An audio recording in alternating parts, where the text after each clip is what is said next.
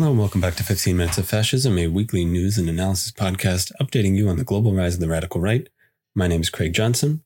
This week, uh, we're going to be focusing on international news. Uh, we've been focusing a little bit over much on the United States, in my opinion, um, especially for a podcast that purports to be about the global rise of the radical right. Anyway, in the United States, most of what's going on is continued activity uh, around those who claim that uh, President elect Joe Biden stole his election result. Uh, we see a large panoply of right wing organizations vying for exactly what a post Trump extreme right in the United States is going to be. Currently, leading players in that group uh, include uh, the Proud Boys, a fascist organization founded um, by Gavin McInnes, uh, but no longer led by him organizations like the Patriot Prayer, the Three Percenters groups that I've been talking about uh, for the entirety of the history of this podcast, and that I'm unfortunately not going to stop talking about. Uh, these groups and others have been holding rallies throughout the United States claiming that Trump had the election stolen from him, um, but they've gotten pretty little traction about that. Uh, and attendance of these rallies is really shrinking. So that's not exactly a viable path forward.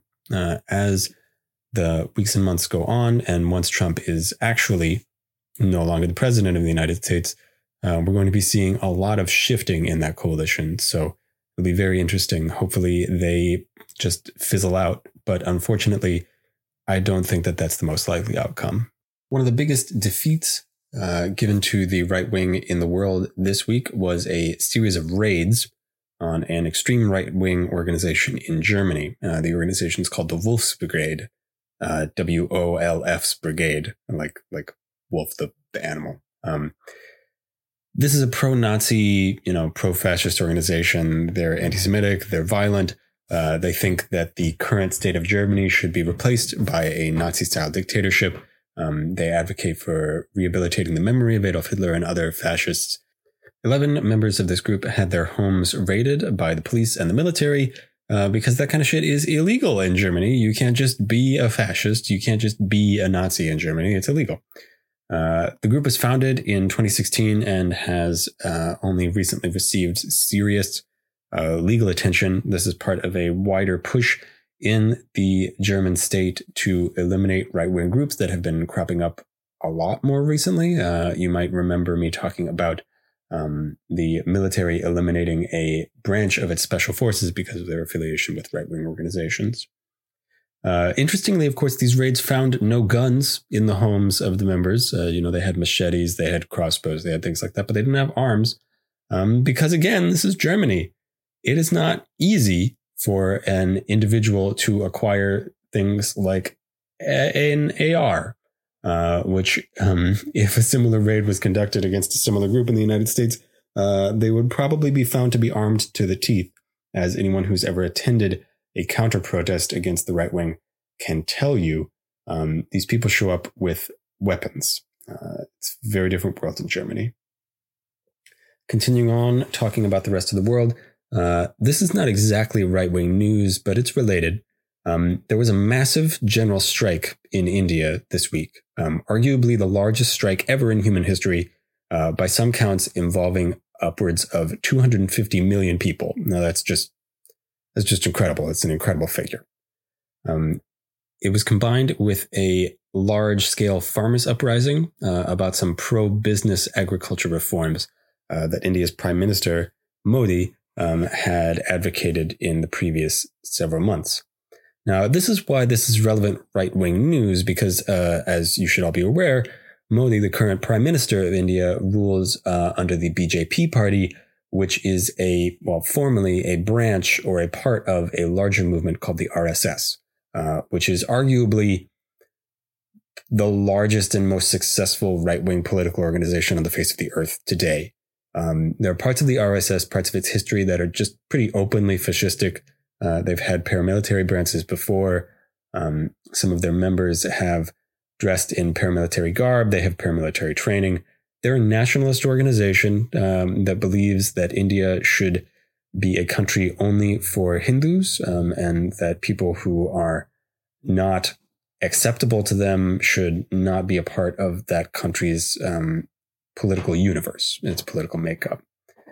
Um, so the fact that this is a large scale, massive workers and farmers, peasants uprising in India uh, will be a serious problem uh, for Modi, who has faced some other serious challenges in 2020, like many of his uh, other fellow strongmen, uh, and will, pretend, will continue to do so uh, after the Trump administration disappears next year. Another similar blow to another similar politician, Jair Bolsonaro in Brazil, uh, one of his key regional allies, uh, the mayor of Rio de Janeiro, a man named Marcelo Crivella, failed in his attempt to gain re-election in that city. Uh, Crivella is an evangelical Christian. Uh, he's a bishop of a major evangelical Christian organization out of Brazil. Um, and he is an anti-black nationalist. This is in a country where a majority of the people would be understood to be black in the United States although racial categories are somewhat more complicated in Brazil, um, although there are movements to advocate for the recognition of blackness um, in a sense that would be more similar to the way that it's treated in the United States. This is an incredibly complicated topic uh, that isn't exactly the topic of this um, this episode, but stands to reason to talk about it. Um, Crivella is also anti-Catholic in a country that is massively, massively Catholic historically, although he is part of the continuing inroads of Protestantism and evangelicalism in Latin America, another reason that his defeat is interesting, because these evangelical groups are often associated with the extreme right. Now, the future will only tell us exactly what this means, how this will play out uh, as time goes on and Bolsonaro's political career faces re-election uh, for himself. All right, this week's See You in Hell is none other than the most famous British fascist himself, Sir Oswald Mosley. Uh, Sir Mosley was not knighted. Uh, he received a noble title uh, because of his family's nobility connections. That's the topic for another podcast. Uh, so he was a low-level noble. He served in World War One, uh, like many British young men of his age. Uh, and much like other upper class people, when he returned from the war, what did he do? Well, he stood for parliament. He won. Uh, he won the seat that he stood for. Uh, and he moved from the Conservative Party to the Liberal Party to the Labour Party throughout his career uh, in the 1920s. Now, by 1931, uh, he had failed in his bid to take control of the Labour Party because he was actually up for several leadership positions in the party, and it was reasonably possible that there's a real alternate history out there uh, where Oswald Mosley was the Prime Minister of Great Britain uh, under the Labour Party. Uh, but in this reality, that bid failed. And in 1931, he founded uh, a new party called the New Party, like capital N, uh, capital N, capital P Party, um, which he later renamed the British Union of Fascists, uh, which is the name more people are familiar with. Now, the British Union of Fascists, uh, often just called the Union or the Union of Fascists of the British Union, um, had some popularity uh, for its ideology and policies uh, for concepts like corporatism, um, which is a particular fascist way of talking about uh, the economy. Now, not all corporatists are fascists, but um, corporatism is a way that fascists talk about the economy uh, as a means to critique capitalism, but in a non Marxist way. Um, corporatism emphasizes what they call the sort of like organic or natural um, organization of society, you know, traditionalism. Um, they think that workers and business leaders should all be stakeholders in deciding how the economy works, things like that. Now, again, while these ideas gained serious traction uh, and were considered seriously in major newspapers and by other politicians, uh, there was actually very little success uh, for the British Union of Fascists uh, electorally and in terms of its membership, its organization.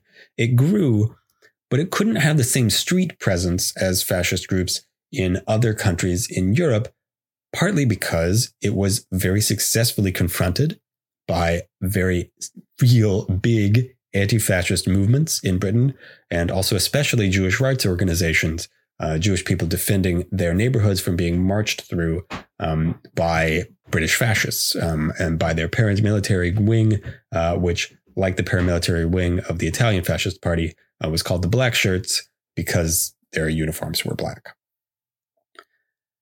Now, that is basically the state that Mosley's party was in throughout the 1930s, uh, into the rise of the Nazi Party in Germany, um, through Hitler's success in Germany, up until the outbreak of the war. Um, when the war broke out, fascism was a lot harder uh, to get British people to sign up for. And indeed, by 1940, Mosley himself and most other prominent British fascists, whether or not they were members of his party, uh, were interned um, under an anti collaborator law that uh, the British passed. Uh, so Mosley spent the entirety of World War II uh, effectively under house arrest. It wasn't his house, but it was a house. He was he was in a home on a prison ground. So Mosley was detained and prevented from influencing British political uh, life throughout the entirety of World War II. After the war, he briefly re-entered politics as a pan-Europeanist. Uh, you know, he thought that Europe should unite under one nation, um, and he even founded a party to advocate for this. Um, this is a really interesting thing, especially given the directions that the extreme right has been going in Europe recently, uh, especially with the rise of identitarian movements that advocate for a sort of pan white, pan European nation. Uh, these groups have been gaining some prominence, uh, especially in France and in Spain. Um, but in the 1950s and 60s, when Mosley attempted this, they failed. Uh, so, having done all that, Mosley retires to private life in Paris, uh, where he dies of complications from his Parkinson's disease. Uh, so, Oswald Mosley, uh, dead this week in history, December 3rd, 1980. We'll see you in hell. All right, everybody, that was 15 Minutes of Fascism, a sadly topical podcast covering the global rise of the radical right. I'm Craig Johnson, thanking Sleepy Kitty Arts and Sleepy Kitty Music for our graphics, intro, and outro. And I will talk to you next week.